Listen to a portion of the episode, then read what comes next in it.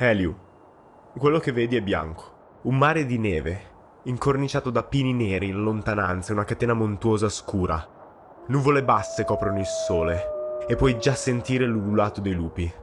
Accanto a te, abbandonata sulla neve, c'è una bambina e un bambino a destra e a sinistra. È una bambina bionda, coperta da una pelliccia scura che le arriva fino alle ginocchia, ha la fronte sporca di sangue così come le mani. Ti guarda con i tuoi occhioni dorati e ti dice che non c'è tempo, che dovete andare. Dall'altra parte, il bambino sembra essere frasternato. Ha i capelli rossi, le lentiggini e le orecchie leggermente a punta. Cosa vuoi fare? Li riconosco? No, non hai idea di chi siano. Li seguo. Ok, iniziate a correre sulla neve e gli ululati emergono dal nulla, come spettri sul manto innevato, eco di una rabbia che riesce a riconoscere bene, un fuoco che nasce dalla pancia che spinge a divorare, sbranare, masticare e inghiottire. Senti la fame nella voce di quei lupi? O di quello che speri che siano lupi? Prendi la mano della bambina, alla tua destra, e ti rendi conto che le tue mani sono coperte dai calli e sono sporche di sangue come non lo sono mai state nella tua vita. Guardi il tuo corpo mentre corri e vedi quello di un bambino sul punto di diventare adolescente. E a questo punto ti accorgi che è una visione. Ma prima di svegliarti, un ultimo tassello viene aggiunto. Vedi la ragazzina che è con te sparire nella neve, mentre vortica davanti a te mentre corri, e gli ululati e latrati farsi sempre più vicini. E la visione si conclude con il manto di neve che inizia a diventare rosso sangue. Poi ti svegli ed è il giorno prima di arrivare a Montefreddo.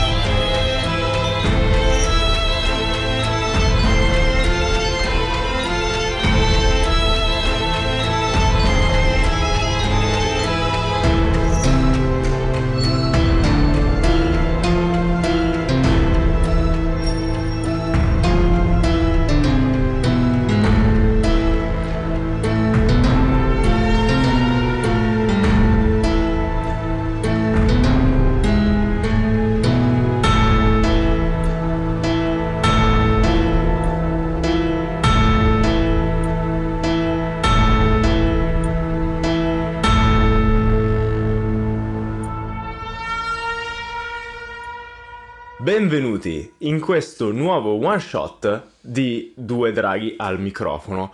Questo è un podcast di actual play, quindi non è il podcast dove parliamo di Dungeons and Dragons a livello teorico, ma dove giochiamo a Dungeons and Dragons e questo è un podcast particolare perché è molto vicino al nostro cuoricino. Infatti, questa non è una storia scritta ad hoc dal sottoscritto, ma è una storia scritta ad hoc dal sottoscritto della nostra campagna storica. Okay. Cioè, noi giochiamo da 5 anni con un gruppo di amici, è una campagna, una delle rare campagne che arriva a livello 20 e quindi abbiamo deciso prima di farne un fumetto e poi a grande richiesta di fare anche un piccolo podcast. Sì, perché tutte le volte che qualcuno leggeva un episodio del fumetto mi scrivevano su Giada di Ruolo, ma per caso giocate anche su YouTube, su Twitch, oppure l'avete portata nel podcast, io voglio anche ascoltarvi, vedervi, sentirvi, eccetera, e quindi abbiamo detto, beh, potremmo fare come obiettivo di Coffee la produzione di un one shot.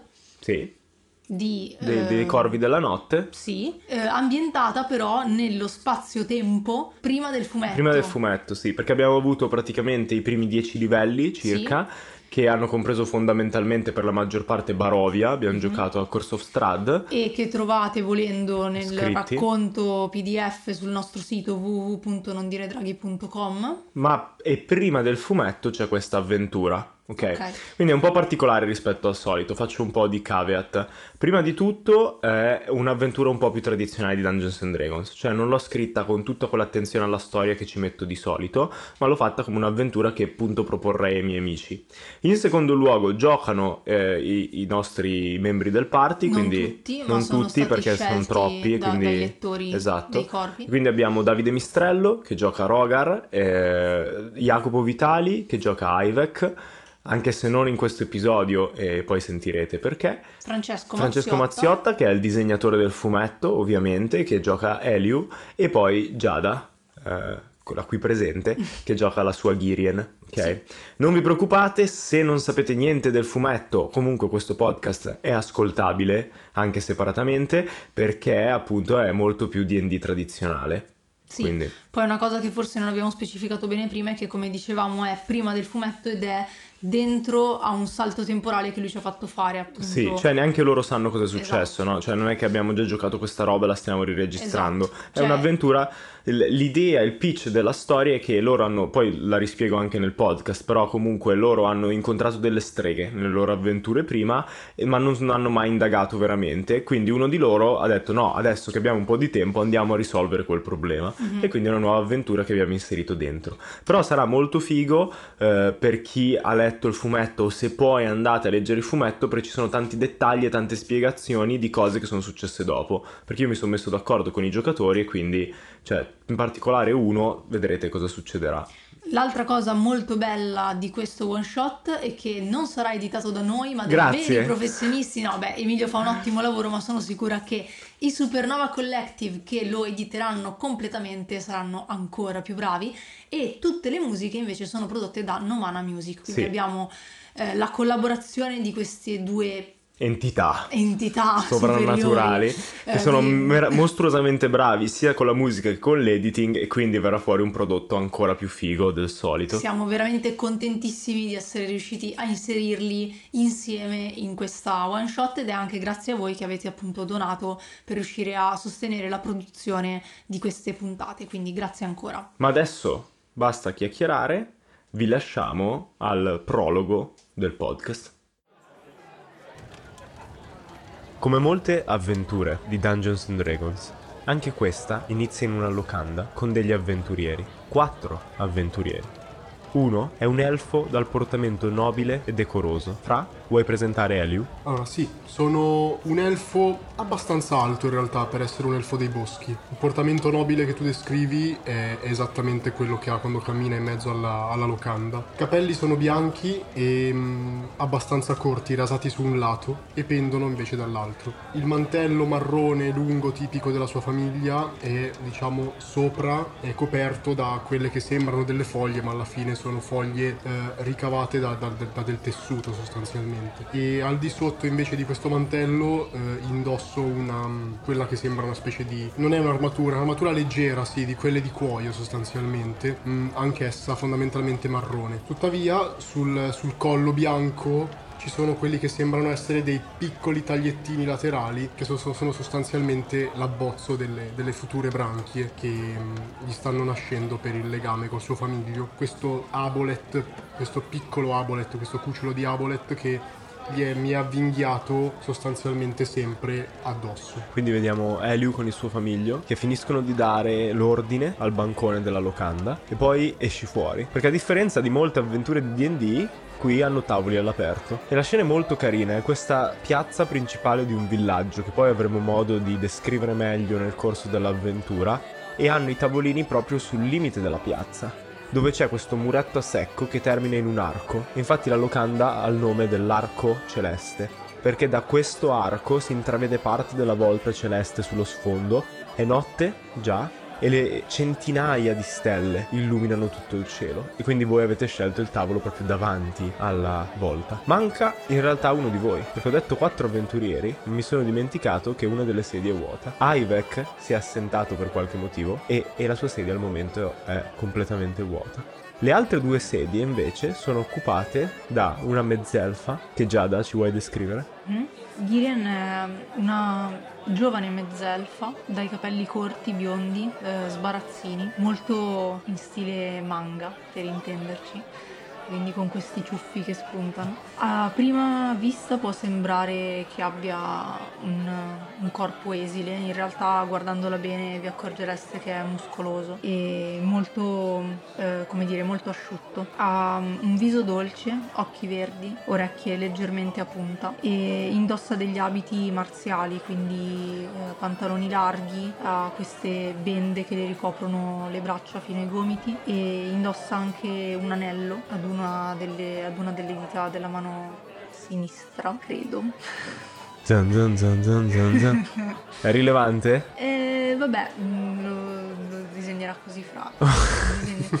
ehm, Canon. Esatto. E niente, è abbastanza rilassata al momento. Se siamo sotto al cielo stellato, probabilmente sta guardando le stelle. Dall'altra parte del tavolo, a fianco alla sedia che adesso viene occupata da Eliu, appena si siede e conferma che l'ordine per la cena è stato piazzato, c'è un Dragonborn immenso rispetto ai suoi compagni, ma Mistre lascio a te descrivere Rogar. Sì, eh, Rogar è un umanoide alto, rosto, dalle sembianze, chi direbbe di drago, chi di lucertola, chi di rettile in generale. E ha due corna un po' più scure rispetto alla sua pelle che vanno in alto e si protendono all'indietro. Eh, sta bevendo de- della birra e nel frattempo legge probabilmente dei manifesti o un, un libro di aste e sta appuntando qualcosa con, con la mano. Fa scrivere Rogar.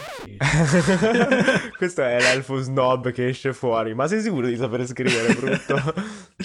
e lo sguardo è molto, molto incattivito, in realtà sarebbe il suo sguardo naturale e più che curarsi dell'ambiente o delle persone che gli stanno intorno sta studiando per l'appunto questi, questi fogli. E io avevo un po' di, ho un po' di background da fare per questa avventura, ma prima voglio specificare questa cosa. Perché stai leggendo degli annunci di aste? Sta leggendo degli annunci di aste perché eh, ha bisogno di oggetti magici da vendere nella sua locanda che è a Waterdeep e nel mentre sta cercando alcuni oggetti che gli possono essere utili per un suo scopo futuro che per un qualche motivo. Questa avventura dei corvi è ambientata nel periodo di pausa che abbiamo avuto praticamente tra la fine dell'arco narrativo di Barovia e un paio di altre cose dopo e la nuova avventura che stiamo ancora finendo adesso. Se vi ricordate però, la primissima avventura che avete fatto dopo proprio la, la sessione 0 e i casini che avete avuto con i goblin, che non racconteremo qui, è stata quella di liberare una famiglia, i Cascinaferro, da degli strani mostri che uccidevano le mucche del paesino in cui vivevano. Questi mostri erano delle gigantesche civette bianche, tre, e si sono rivelate essere le figlie e la moglie del vostro povero contadino che vi ha ingaggiato, dei Cascinaferro. Durante quell'avventura siete venuti a sapere che le donne probabilmente avevano contratto questa maledizione andando ad est non sapevate bene perché, sapevate soltanto che probabilmente c'erano delle streghe ad est che avevano fatto qualcosa alle tre donne. All'epoca Eliu era rimasto particolarmente impressionato della cosa e quindi voleva guidare il gruppo verso est per uccidere le streghe e per aiutare il povero Dungeon Master che aveva inventato tutta un'avventura da quella parte del mondo. Nella realtà dei fatti poi, visto che eravate seguiti da degli inquisitori che vi cercavano per i vostri crimini combinati nella città precedente, come tutti gli avventurieri alle prime armi, siete scappati in un'altra direzione e non avete mai esplorato questa cosa. Nel periodo di pausa, quindi, mentre ognuno era impegnato con la propria vita, Girien con la madre appena ritrovata, Rogar con la nuova attività, Eliu, non lo dirò con cosa, però se avete letto il fumetto tanto lo sapete, Ivek con una nuova mano e così via, Elio è riuscito a convincervi a prendere un po' di tempo per trovare le streghe. La ricerca vi ha portato in questo paesino di montagna, di nome Montefreddo. La fantasia dei montanari è sempre piuttosto lineare quando si tratta di dare i nomi, e ho buone e cattive notizie per voi. La buona notizia è che siete capitati nel paesino durante la festa di mezz'estate. La cattiva notizia è che non c'è traccia delle tre streghe. Quelli a cui avete domandato hanno riso, dicendovi che erano soltanto superstizioni e che è strano che gente che arriva dalle grandi città ci creda ancora a queste cose. Qualcuno vi ha raccontato delle cose del folklore locale, particolari caverne sul monte che dà il nome al paesino, qualcosa nei boschi, qualcos'altro di qui di lì, ma niente di veramente concreto. Stasera però una ragazza del luogo, Alma Vorticeri, vi ha promesso di parlarvi di qualcosa di più sospetto. Quindi la vediamo mentre entra nella piazza e vediamo questa giovane dai capelli talmente biondi da essere quasi bianchi, raccolti in trecce dietro alla nuca che scendono fin quasi al fondoschiena. E ghirlande di fiori già intrecciate nei capelli, probabilmente perché sta facendo le prove per la festa di domani, quando si aprirà del tutto le danze. Alma è una mezzelfa, giovane, dall'apparenza sembra tra i 16 e i 17 anni. Arriva, vi saluta e si siede al posto di Ivek, senza saperlo. Eh, grazie per avermi aspettato. Eh, siete qui da tanto? No, Non, non molto in realtà. abbiamo appena ordinato. Avete appena ordinato? È un problema se mi aggiungo perché con la preparazione della festa non sono ancora riuscita a mangiare nulla. Dipende solo se Rogar ha voglia di smezzare il suo pasto. No, no, vabbè, ma e fa un cenno alla cameriera che sorride, la saluta e rientra dentro. No, no, tranquilli, mi conoscono, mi porteranno qualcosa da mangiare. Ma sì, stava, stava scherzando Elio. Ah, ah, ok. No, no, è che e guarda Rogar un attimo fa, con quelle fauci non vorrei che rimanesse affamato, mettiamola così. Ho un po' di fame stasera, quindi vabbè, comunque ti avrei dato un po' del mio se c'era bisogno. Beh, se arriva prima potrei sempre accettare. Ti avrei offerto sicuramente qualcosa. Alma, giusto? Alma, sì, vorticeri. Quindi vabbè, io risistemo i fogli, mi appoggio di più allo schienale e continuo a bere la birra. Ah, bene, Alma, dici quello che sei venuta qua a dirci. Ho sentito che stavate chiedendo in giro, no? Come vi ho detto quando ci siamo incontrati, di streghe e cose affini. E io ho visto qualcosa, durante l'inverno in realtà. Torce sul fianco della montagna, durante la notte. Mi è capitato per caso, la prima volta, ero fuori con delle mie amiche, stavamo tornando a casa da una delle frazioni qui vicine. E ho visto appunto questi puntini salire su, e all'inizio non ho capito dove, sono entrati nel bosco e sono fondamentalmente spariti tra i pini. Quindi quando è capitato di nuovo che fossi fuori più o meno a quell'ora, prima che l'inverno diventasse troppo feroce, ho fatto un po' più attenzione e ho visto altre persone andare verso l'alto.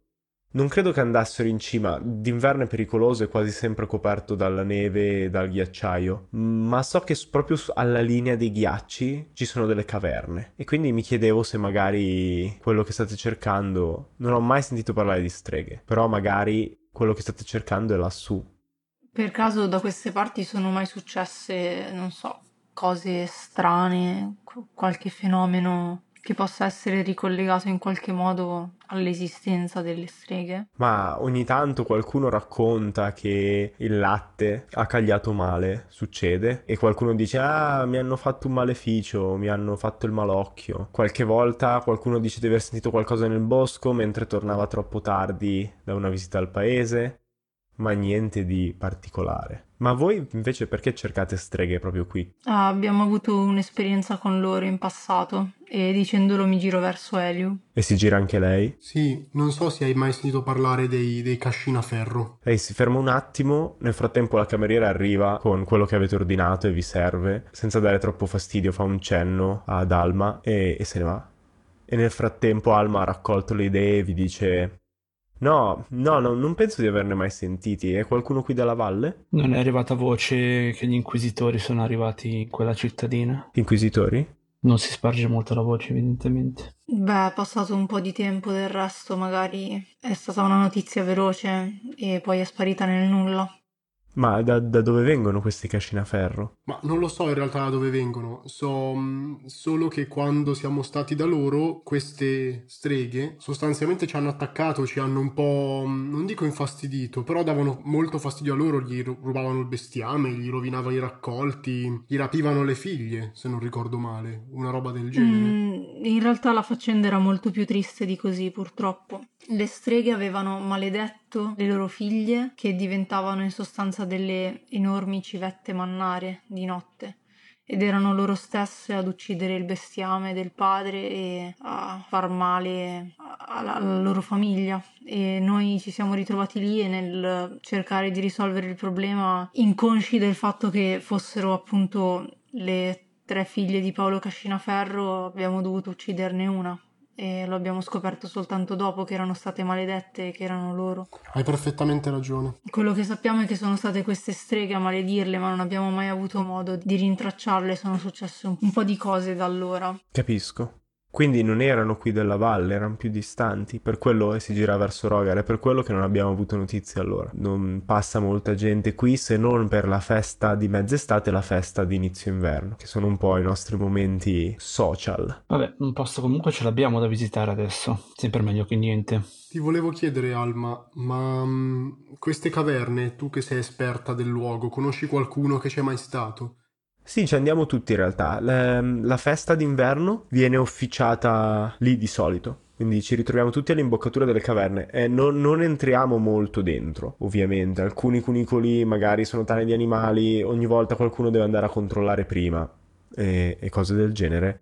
Però la, la, la, prima zona è molto carina, ci sono dei laghetti artificiali, entra la luce del sole e lasciamo lì, abbiamo un piccolo altare alla dea dell'inverno, lasciamo lì le nostre offerte e poi iniziamo una festa. Così come adesso invece abbiamo un altare alla dea dell'estate e Shontea e iniziamo la festa offrendo a lei le nostre offerte. Quindi avete già controllato le caverne prima della festa? Di recente? No, perché n- non, fa- non, è parte integrante di questa festività d'estate, soltanto d'inverno saliamo sul monte. Poco prima che appunto la neve inizi a cadere e non si possa più salire. Comunque vi indica il monte che è proprio dietro di voi. Il paesino in pratica siede in una piccola prima cima che poi sale di nuovo verso l'alto. Vedete questa parete di ardesia praticamente nera.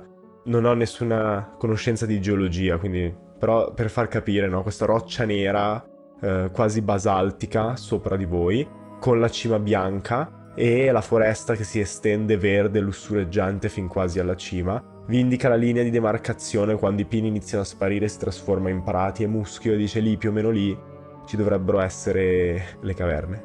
Un'ora, un'ora e mezza di cammino se siete allenati.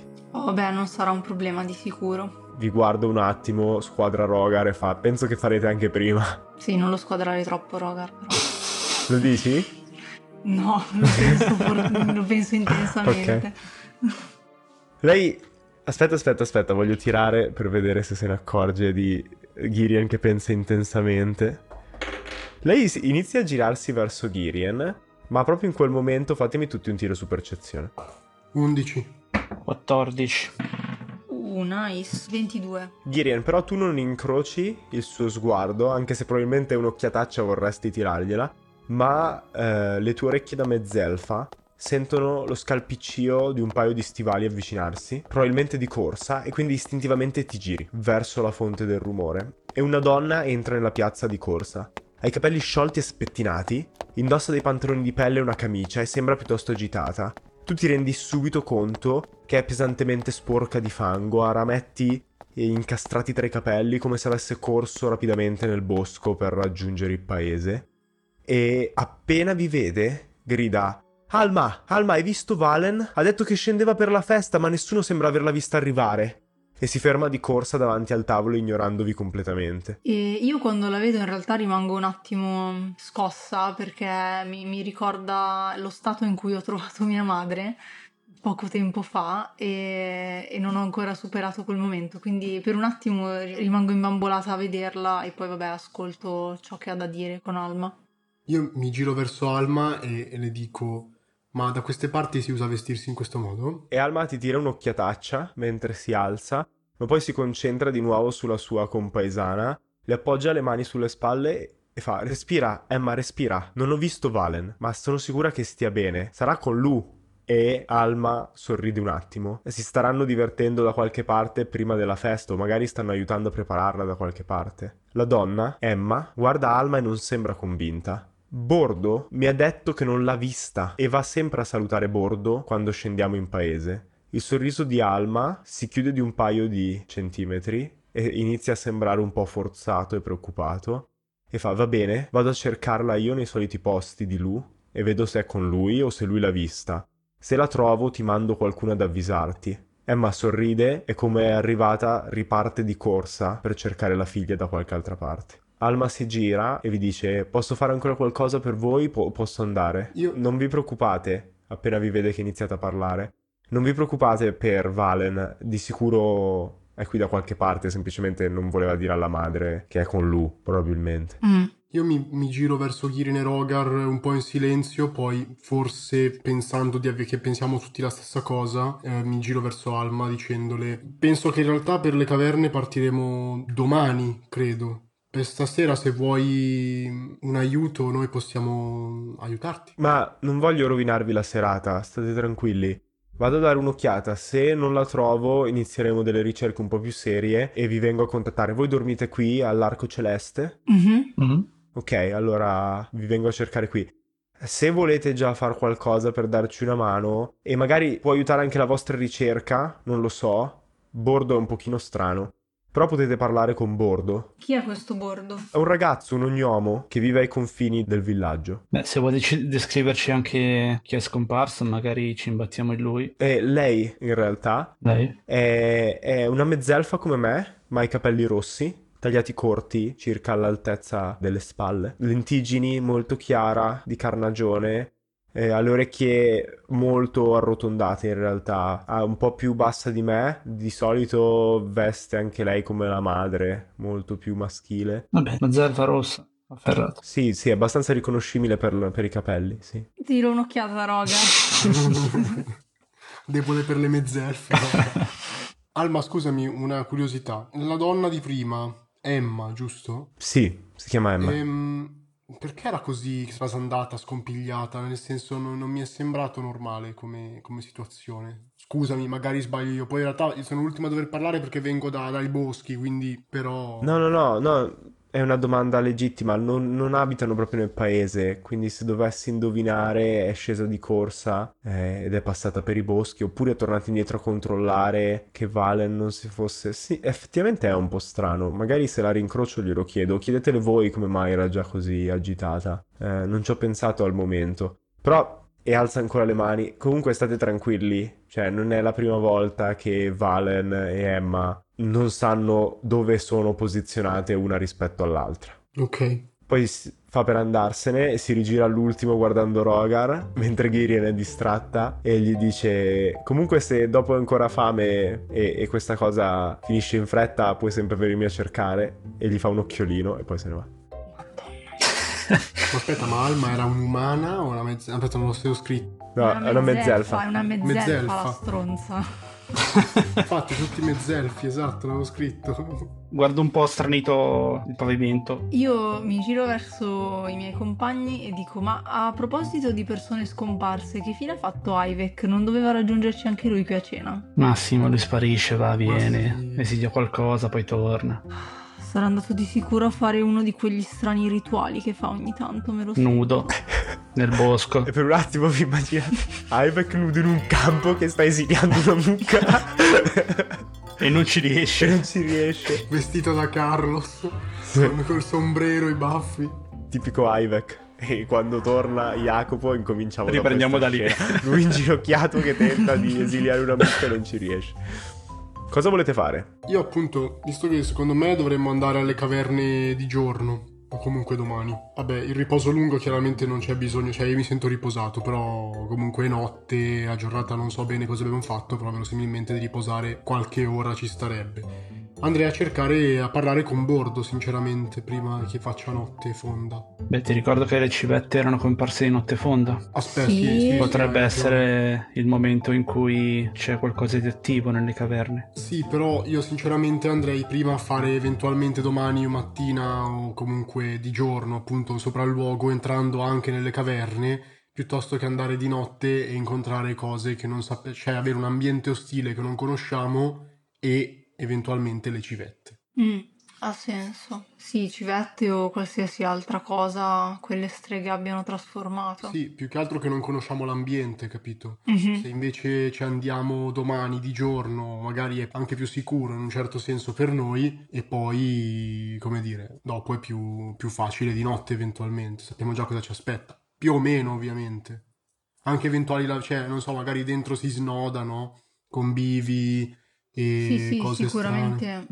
Detto, Andare- non puoi mandare l'animaletto come ogni tanto fai. Sì, sì, sì, no, io posso mandare o Asgorat e batto sulla nuca, sulla testa di Asgorat. Un gufo. Oppure posso, sì, qualcos'altro posso mandare, certo. Però sì, cioè, sinceramente, posso anche mandare direttamente il mio occhio arcano dentro una volta che siamo lì. Però ecco, raga, secondo me, tra l'altro, potrebbero anche essere legate le cose, Borda, Bordo, Valen, Lu, Alma. Ah, sì, sì, no, non lo, non lo metto in dubbio. Io spero di no, sinceramente, non, non auguro alla povera Valen la, la sorte che avevano le figlie dei, dei Cascinaferro, però... E un pensiero ti flasha improvviso nella mente che dice: Mm, Però ad Alma ok.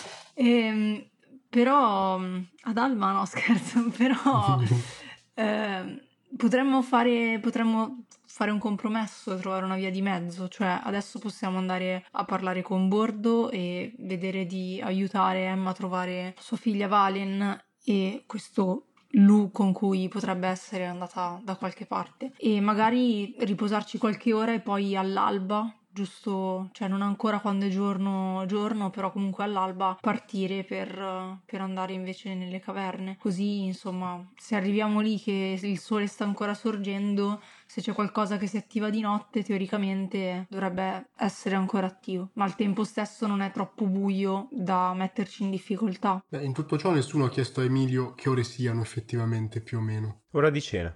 Ora di cena, quindi secondo me possiamo fare tutto anche in notturna in realtà, se vogliamo proprio esagerare, sia a bordo che le caverne.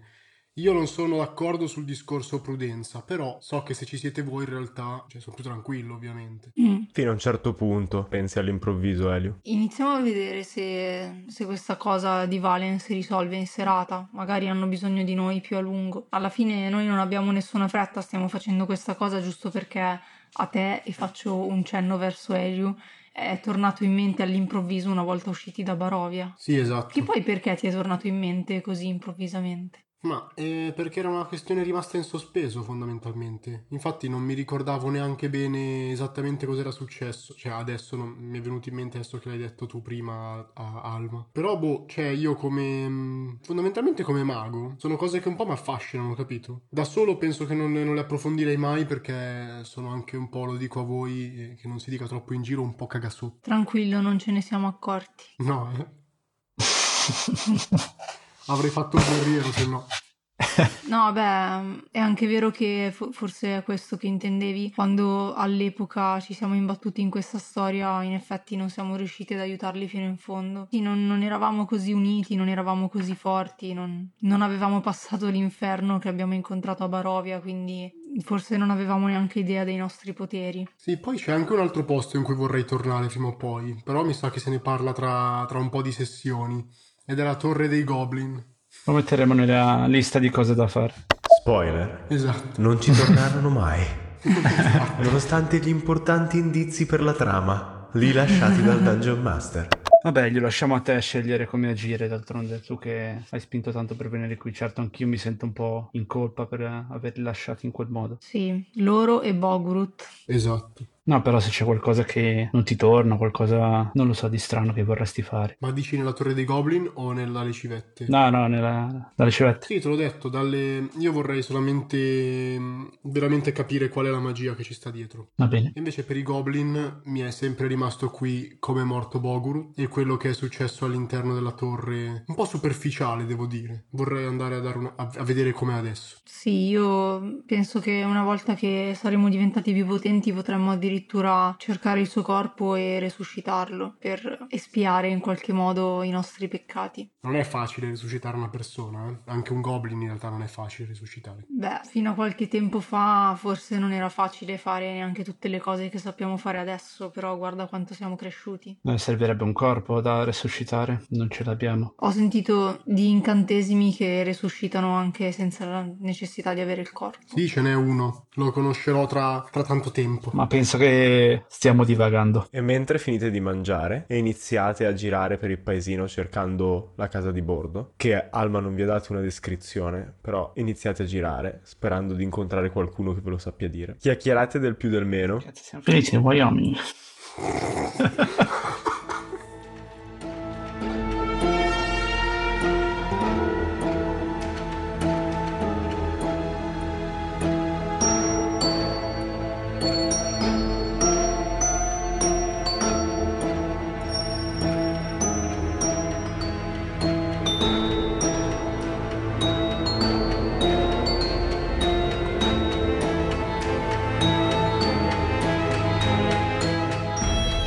Sono Emilio e sono il vostro Dungeon Master per Rituali d'inverno, questo podcast. Ma in questo momento voglio prendermi qualche minuto assieme a Giada Ciao. per sponsorizzare qualcosina. E prima di tutto voglio ringraziare chi ci ha donato qualcosa su Coffee perché ha reso possibile eh, questo progetto. Quindi chiunque ci abbia donato anche soltanto 3 euro, grazie, grazie di cuore perché così siamo riusciti a fare quello che state sentendo e spero che vi piaccia, che siate soddisfatti della vostra donazione. Se anche voi volete sostenere il podcast, quindi andate sulla nostra pagina Coffee che è eh, coffee co-fi slash non dire draghi. Così potete trovarci e eh, se volete donarci qualcosa per sostenerci.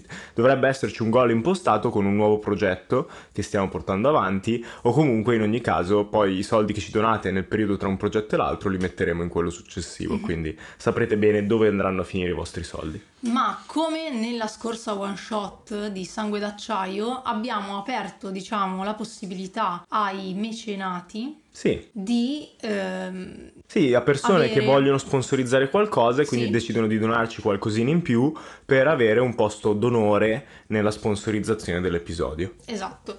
In questo caso il nostro mecenate per rituali d'inverno è Nano Armaliti. Sì, che è un fan del, del nostro Storico. podcast del nostro fumetto, è nel nostro gruppo Telegram. Lui, Nano Armaliti, non è il suo vero nome, ma ve, ve lo diciamo così perché è così che lo trovate su Instagram. Ed è così che si fa chiamare anche dal vivo in Vero. realtà, quindi E ha un progetto molto interessante che è nato appunto da lui, che è comunque un grande appassionato di giochi di ruolo e che ha deciso di creare un suo mondo che de- desidera far giocare a più gruppi. Quindi eh, l'idea è quello di creare, diciamo, un'esperienza un'ambientazione adatta al multitavolo. Esatto. Eh, in questo momento Biarga, che è un mondo di ispirazione cavalleresca, è appunto il mondo in cui più gruppi stanno affrontando una minaccia. Ci dice anche Nano che non è l'unico mondo, ce ne sono vari con leggi fisiche e magiche proprie, quindi Sì. un'ambientazione totalmente homebrew e sul suo profilo Instagram Nano Armaliti potete scoprire molte più cose perché infatti lo usa come database per dare ai giocatori la possibilità di conoscere meglio il mondo, quindi potete esplorarlo andando sul suo profilo Instagram Nano Armaliti. Sì, per esempio ha delle bellissime mappe che descrivono un po' come è fatto il mondo che- e quindi è interessante da vedere. E inoltre ci sarà la possibilità di ascoltare delle sessioni e magari un giorno partecipare anche come giocatore lasciando la propria impronta in questo mondo. Quindi andate a visitare il suo profilo per saperne di più. E adesso vi lasciamo a questi rituali d'inverno.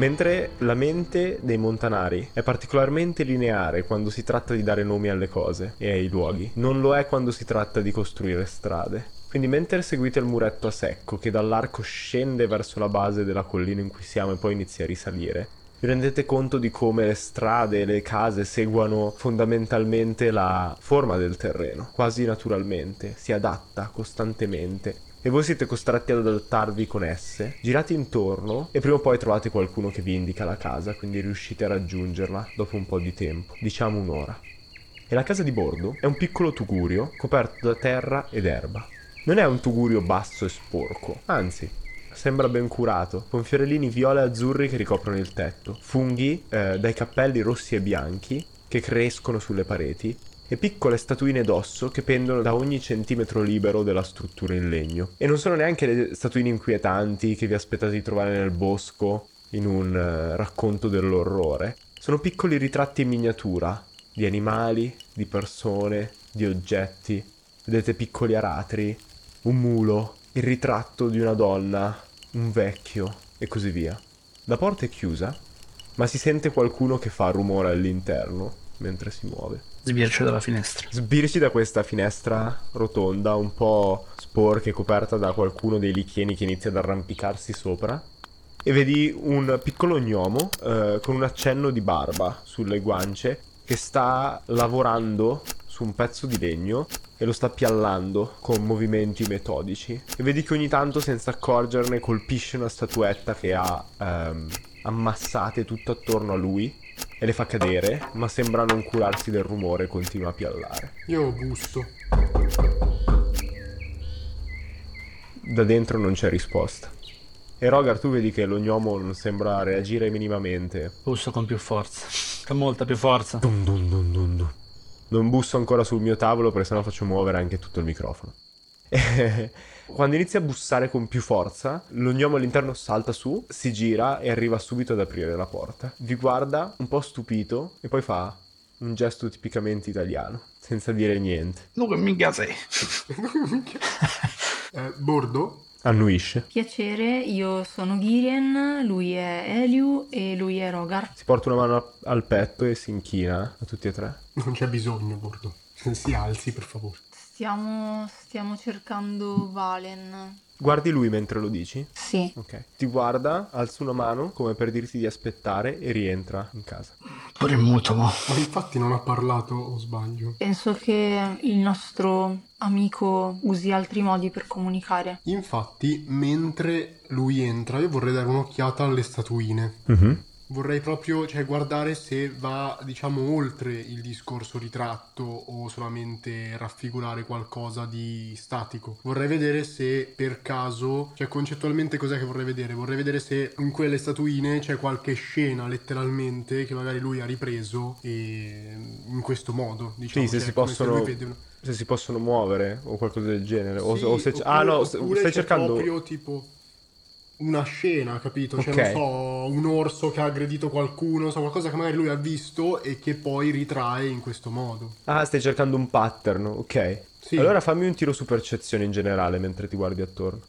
9. 9 allora non è abbastanza, non ti sembra, sono messi in modo molto casuale, non sembra esserci una vera e propria organizzazione, però comunque ti basta per notare una roba, visto che sei un mago. C'è un pochino di magia, ma non è sigillata da nessuna runa, quindi non sono tecnicamente oggetti magici e è talmente grezza che al tuo occhio attento e addestrato ti fa sospettare che abbia del talento nascosto di cui neanche lui è consapevole. Ma in quel momento emerge Bordo dalla casa con un ritratto e vedete il volto intagliato in questa ehm, legno di betulla bianco eh, con piccole striature nere sulle guance, le orecchie leggermente a punta ma comunque arrotondata, appena appena più lunghe del normale. I capelli tirati indietro, raccolti come se avessero un- una coda e che arrivano appena appena oltre le spalle. È un volto giovane, rotondo, sulle soglie dell'adolescenza ancora. Ve lo indica e poi fa segno di no con il dito. E poi indica se stesso. Non l'hai vista, E annuisce quando lo dici. ok? Aspetta, indica, aspe- hai detto che indica la statuina, dice di no, poi indica se stesso. Sì, Cioè lui non l'ha vista fondamentalmente. Mm. sì, sembrerebbe. Io Gli chiedo, Bordo, la statuina quanto è precisa? Ti guarda un attimo e ti fa cenno col dito, arrotolandolo su se stesso come se riavvolgesse un nastro. Cioè, come se dovessi ri- ridirglielo, cioè non ha capito. Bordo, non so, cioè, immagino mi senta, però ti chiedo quanto è affidabile il ritratto che tu hai fatto, hai fatto a Valen, perché io potrei vederla adesso. Alza una mano, ti mette le mani al lato della faccia, mettendosi in piedi su un ciocco di legno lì accanto. Io mi ritraggo un po', eh, in realtà. Mentre ti allontani un pochino, allunga le mani, cioè allarga le mani come per dire non voglio fare niente, e poi indica la tua bocca e fa segno di andare più piano. Ok, Bordo. Legge il labiale. Ok, Bordo. Quanto è preciso il ritratto che hai fatto a Valen? Muove do- due mani all'altezza degli occhi, facendo segno, più o meno, e poi torna dentro di corsa e tira fuori altri tre ritratti di una donna anziana, una di mezza età e una molto giovane, e indica quella molto giovane. Poi indica il suo ritratto di Valen. Mi abbasso verso Girien e non sarà una cima, ma non potremmo darle una matita, dargli una matita? Mm, io inizio a toccarmi le tasche e la borsa per vedere se effettivamente ho qualcosa su cui scrivere. Sì, ma... un pezzo di carta e una matita se volete ce l'avete Ah, in ok. tre. Sicuramente Eh, di io. sicuro poi come Elio, mago, esatto. Allora glieli consegno. Però mi piace questa dico- cosa che sicuramente ce l'ha Elio, quindi in realtà gli lascerei consegnare a lui. Ok. Perché Girian Io non so ho, quanto... non ho una matita, io ho un calamaio Coi controcazzi. bello, intarsiato è una penna di quelle proprio lunghe, capite? Bianche con questa, questo becchino, no, becchino, ma con questo come si dice la parte terminale della penna? Bocchino, no? Come si dice? Non lo so. No, punta. No, la punta. con questo pennino Ok. tutto istoriato con eh, motivi floreali fondamentalmente. Credo che questa descrizione significhi non glielo do manco con cazzo. Io, io comunque ho un diario. È vero, scrivo è vero. Tutti i giorni. Quindi. Quindi strappi una pagina, gli dai una pagina e Mm. un pezzo di matita. E lui ti guarda, annuisce e mette via penna e matita. Poi indica se stesso e fa cenno di no di nuovo. Cioè, carta e matita, scusami. e cenno. Eh, no, però se non li usi posso riaverli. Indica tutte le statuine facendo un gesto ampio con entrambe le mani. Mm. Poi le sue labbra e poi indica di nuovo tutte le statuine. Poi ti prende per una mano e ti fa avvicinare a un paesaggio che mostra Montefreddo come se fosse visto dall'alto. Indica Valen, indica Montefreddo, indica se stesso e poi fa no con il dito. Cioè, tu non hai visto Valen a Montefreddo. E visto che è girato di spalle rispetto a te, non sente la domanda. Ah, giusto. Ok, allora gliela ripeto guardandolo. Tu non hai visto Valen a, Mol- a Montefreddo. Da quanti giorni? Cinque? Si stringe nelle spalle. Sono tanti giorni. Perché la stanno cercando solo adesso? Sembra un attimo sorpreso, si guarda attorno tentando dispera- disperatamente di capire, di- di- di- di trovare una statuina che vi faccia capire quello che vi vuole dire e poi inizia ripetutamente a indicare il paesino, se stesso, lei e poi un punto nell'area sopra il paesino. Magari Gideon sono cinque giorni che la stanno cercando. D'altronde Emma era tutta scompigliata, cioè come se avesse... Sì, ma da quello che ci ha detto Alma sembrava che la cosa fosse abbastanza tranquilla, cioè come se fosse sparita da qualche ora. Se Alma non, la stesse, non l'avesse vista da... Boh, magari... mh, Non, non lo so, non riesco a... Guardo bordo. Alza di nuovo le mani per dirvi di aspettare, entra nella stanza eh, che è la sua casa, tira fuori un'altra casetta di legno e la mette poco sopra, poi prende Valen e la mette vicino alla casetta di legno e poi vi indica la distanza tra Montefreddo e la casetta. Hai visto Vale nella casetta? Guarda Rogar e fa così così con la mano. Quasi. Potrebbe essere andata lì, dici? Sto cominciando a capirci qualcosa. Poi indica casa sua, indica Valen, indica la casetta e indica la posizione rispetto al paesino. Sono molto felice perché ho trovato il modo di creare un puzzle in formato podcast. Se non tira fuori quella cazzo di penna. Ma lui non sa scrivere. no, non sa scrivere. No, dicevo a Rogar che dice che lo sento bofonchiare questa cosa. Dico, c'è la casa di Valen, cioè perché tu hai indicato ca- la casa tua, no? Quindi casa tua, tu, quella è casa tua. La casetta è la casa di Valen, che è così lontana dal paesino come hai indicato sul, sul coso. Ok, quindi non la vedi tu da 5 giorni Perché abita lontano? perché abita lontano. Oh, eh, vedi che ci stavo capendo qualcosa. E fa ok con i pollici. Benissimo. E invece conosci Lu? Annuisce di nuovo e prende un'altra statua che vedete è intagliata un po' più rozzamente rispetto alle altre, non è così precisi come gli altri ritratti e vedete questo mezzorco dai tratti particolarmente affascinanti con gli zigomi ben tagliati e queste zanne che sbucano fuori dal labbro e vi indica la statuina. Ok. È lui. Lui da quanto non lo vedi? Alza pollice e l'indice Poco? per dire poco, esatto. 5, 4, 2. Due giorni, due ore. Ah, cioè, l'ha appena, appena visto. Dove? Riprende la mappa del, del paesino, prende la statuina di Luke e vi fa vedere che è passato davanti a casa sua e poi è sceso verso il basso, dove c'è intagliato questo piccolo laghetto con un cerbiatto che beve. Anche lui abita lassù rispetto... Ok, lui abita in paese? Ok. Quindi l'hai visto passare e andare verso il laghetto? Cosa doveva fare? L'hai salutato? No, ti sta sul culo. Avevo capito. Io ridacchio vedendo lo gnomo che fa la faccia schifata.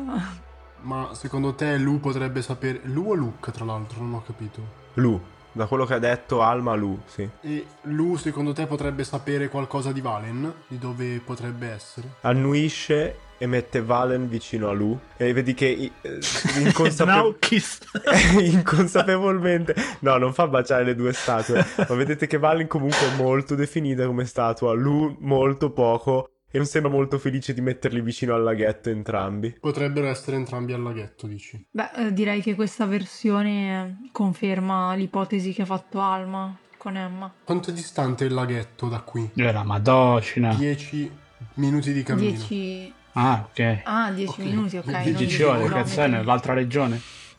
È dall'altra parte. Avete presente Barovia più a ovest? Ok, no, Vabbè. volevo, volevo lanciare e scrutare, ma direi che a questo punto arriviamo al laghetto. Andiamo a. Ma sì. Quello, anche perché, raga, non ho più gli incantesimi di livello 9 e quindi 50.000 slot. Devo fare un po' di economia. Lancio desiderio e appare Valen qui davanti. Vabbè, 10 minuti possiamo, possiamo usarli, tanto siamo qua da un'ora e passa ormai. Guarda un attimo le due statuine e indeciso un attimo e poi vi dà quella di Lu. Ok, grazie. Posso riavere la mia matita e la mia pagina di diario? Grazie mille. Io avevo già preparato tutto un arco narrativo su quando In cui imparavo a ridarle, cui scrivere. imparava a No, scrivere. lo mettiamo dopo la, dopo la torre dei Goblin. Tornate a salvare Bordo dal- dallo stato di emarginazione sociale in cui si trova. All'analfabetismo. L'alfabetismo. Bene, Bordo, è stato un piacere. Grazie mille dell'aiuto. Si inchina di nuovo. Faccio un cenno anch'io con la testa. Notte. Ok. Scendete per la strada che vi ha indicato dalla sua mappa tridimensionale e arrivate rapidamente in realtà al laghetto e vi viene in mente che magari non ha proprio considerato che avete le gambe molto più lunghe di lui. Alla base della collina c'è un torrente che è stato imbrigliato per dare acqua a un mulino. Il nuovo corso, subito dopo la pozza, subito dopo, scusate, la ruota, ha creato una serie di pozze azzurre e verdi che sono il perfetto punto di ritrovo per i giovani del paese. 5 o 6 ragazzi, tra i 12 e i 16 anni, sono riuniti attorno a una delle pozze, scandendo in coro un nome. Al centro del laghetto, un mezzorco, magro e muscoloso, sta facendo la verticale su una roccia che emergerà per circa 4-5 metri dal laghetto, perché appunto non, non c'era il torrente lì prima che costruissero il mulino. Mentre state arrivando, lo vedete dal, dal tornante sopra, fondamentalmente al laghetto, il mezzorco piega leggermente il braccio e si lancia di sotto, piroetta in aria e splash! Si tuffa nel lago ghiacciato. Poi lo vedete riemergere fuori. Vedete anche che Alma è già lì e lo sta aspettando spazientita in riva al laghetto. Come volete approcciarvi se volete approcciarvi? Minchia, a me le gang di 12 anni mi danno. mi, mi inquiet- mi inquietano. Porco zio. Figa. Amo. Io, io mi avvicino ad Alma e le dico: Beh, abbiamo parlato con Bordo e in realtà anche lui pensava che Valen fosse qui con lui. E ti rendi conto che è soltanto nella tua testa questa discussione mentre scendi per l'ultima parte del tornante. E vedi, è un attimo di confusione mentre non capisci, però probabilmente eri talmente presa nel pensare a cosa dire ad Alma che non ti accorgi che mancano ancora qualche metro. E quando arrivate, tutti si girano verso di voi e avete quella sensazione degli adolescenti che si ritirano alla vista di adulti sconosciuti, no? Eh, Tranne Lu e Alma. Alma perché vi conosce, Lu perché deve fare la parte del capobranco, no? Mhm. Si gira verso di voi e fa: "E voi che cazzo siete? Dio, un cartone se non fosse minorenne, cazzo. Innanzitutto, mezzelfa. No, scherzo. Ehm, No, imma- immagino che. Aspetta, che fosse. Lu, lui Lu, che ha sì, il detto, "Voi mezzorco." che cazzo siete?" Ah, ok. Innanzitutto, mezzorco. Innanzitutto, mezzorco stai nel tuo. Senti, fenomeno, hai visto Valen? Guarda prima Eliu e risponde: Io sono nel mio elfo. Ecco, tu chi cazzo sei? Mio padre invece che vieni qui e mi chiedi se ho visto qualcuno? Se fossi tuo padre saresti sicuramente più bello. Ma non sono qua per attaccare Briga, siamo qua per cercare Valen, che tu probabilmente hai visto. E Alma mette una mano sull'avambraccio muscoloso di Lu e gli dice: Lu, per favore, dacci una mano. Ero venuta anch'io qui a chiedertelo. Se puoi fare meno lo sbruffone per un attimo. E vedi che lui si gira subito come, come se si gonfiasse, no? pronto a rispondere male anche a lei. E poi la guarda negli occhi e smette. E Alma inizia a battere un piede per terra, irritata, e lui fa: Non l'ho vista. Avete già parlato con Bordo? Sì, E non l'ha visto? no, non la vede da 5 giorni, ma presuppone che sia qua con te. Presuppone male, dovevamo incontrarci e non si è vista. Da quanto non la vedi? Non sono cazzi tuoi? mm? Uh, senti Lu e mi avvicino cercando di sembrare il più dolce possibile. Mi sta tremando la mano. Nascondendo le mani dietro alla schiena. Queste armi sono registrate come armi letali. Eh, ho detto, queste mani... Come armi magiche. È vero. Allora, No, allora mi avvicino cercando di sembrare il più dolce possibile. Appunto. E um, gli dico: Senti, Lu, noi stiamo cercando di aiutare tutto il villaggio. Valen è scomparsa e dal poco che ho sentito di questo villaggio sembrerebbe che tu e lei siate molto vicini. Quindi nessuno vuole incolpare te, vogliamo soltanto che tu ci dia una mano. Penso che interessi anche a te che fine abbia fatto lei, no? Lui ti risponde: No, io non sono vicino con quella, è troppo strana, ma tira su persuasione con svantaggio. Ah, con svantaggio? Yes, perché hai nominato il fatto che loro due sono vicini. Vabbè, è un 14 più 4, 18. Ok, buono comunque. Uh, va bene, ho già detto che dovevamo vederci, volevo farglielo come favore per tenerla nel gruppo e tiro un'occhiata agli altri che fanno da background alla scena e sono lì che tentano di capire cosa sta succedendo. E poi dovevamo venire qui tutti insieme e poi tornare su per dare una mano alla festa, ma molto più probabilmente trovare qualcosa da bere per fare una festa prima della festa. Mm? Sì, sì, ho afferrato il concetto. Cosa volete sapere da me? Cosa posso dirvi per aiutarvi a cercarla? Sarà da qualche parte da sola come al solito. Quando dici che è strana, cosa intendi? Guarda Alma e Alma fa tipo un cenno per dirgli sì, diglielo. Io non gliel'ho detto. Non vi hanno raccontato di quel pazzoide di suo padre? Mm, no. Beh, ve lo racconto io allora. Valen è una bella ragazza, ma deve aver preso qualcosa da lui, perché gli crede, e il padre racconta che una notte ha sentito qualcosa muoversi sul tetto di casa sua. E vedete che, nonostante fino a qui è sembrato lo stereotipo di quello grosso e stupido, gli piace raccontare e gli altri si avvicinano per sentire, ha sentito qualcosa camminare. E si è spaventato così tanto che da quel momento in poi non è più voluto uscire di casa. La seconda notte, ancora ha sentito qualcosa che camminava. La terza notte, ancora e a quel punto ha chiesto a un demone di risolvere il problema perché lui non usciva più di casa. Il demone è venuto quando lui l'ha chiamato, ma gli ha chiesto in cambio qualcosa. Potrai uscire di casa, gli ha detto, e quello che ti visita ogni notte, le streghe che ti visitano ogni notte, non ti faranno del male, ma in cambio dovrai sempre tenere acceso quel fuoco guardando Girian che sembra confusa, dice il camino di casa. mm-hmm. Ok, ok. E il vecchiaccio lo racconta pure la cosa. E poi ogni volta scappa via dalle feste di paese, scappa via dai rituali della domenica, scappa via perché deve andare a controllare il fuoco. E Valen gli dà retta e ogni tanto rimane a casa lei invece di uscire con noi per controllare il fuoco del padre. Per quello che dico che è un po' strana. Io l'avrei mandato a fanculo, sinceramente. Se è pazzo, non è certo colpa mia. Io mi giro subito verso Alma, la guardo negli occhi e le dico: Non era mai successo niente di strano qui, eh? Niente streghe. Possiamo parlarne, possiamo parlarne in privato un attimo, per favore? Mm. Poi mi rigiro verso lui e gli dico: Sai, l'ultima volta che abbiamo avuto a che fare con qualcuno che tutti credevano pazzo, aveva ragione lui e la sua famiglia ha dovuto perdere alcuni membri per questo. Raccontatemi la storia, sembra divertente. Magari un'altra volta. Mm, va bene, quando vuoi. Alma vi allontana un attimo e a bassa voce vi dice: Non ve l'ho raccontato perché il padre di Valen è malato, è convinto di questa cosa, ma la moglie dormiva con lui e non ha mai sentito niente. Non l'ha lasciato solo un attimo perché ha visto che stava male e non ha sentito niente, non ha visto un demone. Semplicemente la mattina si è svegliata e il fuoco era acceso, da quel momento in poi il marito non ha più voluto spegnerlo. Posso permettermi, Alma? Siamo tutti in privato, no? Sì, siete abbastanza separati dagli altri. Tipo un po', non, non dico come se fosse, non, non, voglio dire impettito, però con una certa area di superiorità. Dico, Alma, quello che ha detto Girian prima è esatto, cioè non è mai successo niente di strano qua, quindi. Perché se questo poco vi sembra strano voi non avete idea di cosa c'è fuori da Montefreddo. Io sinceramente so che forse prenderete come pazzo anche me e per il fatto di essere un mago forse lo sono, ma io credo, crederei di più alla sua storia rispetto a una storia come la vostra. Potete credere quello che volete, ma vi pregherei di lasciare in pace il padre di Valen né Valen né Emma hanno bisogno di altra luce su questa vicenda, sinceramente. Hanno già sofferto tanto per questa cosa. E non fa piacere a nessuno di noi che lui sia così. È malato in che senso il padre di Valen in tutto ciò? Loro pensano che sia pazzo. Intendi di mente? Pensavo fosse una malattia somatica. N- eh, non- ti guarda eh, Ghirin e fa: Sì, non volevo dire che è pazzo.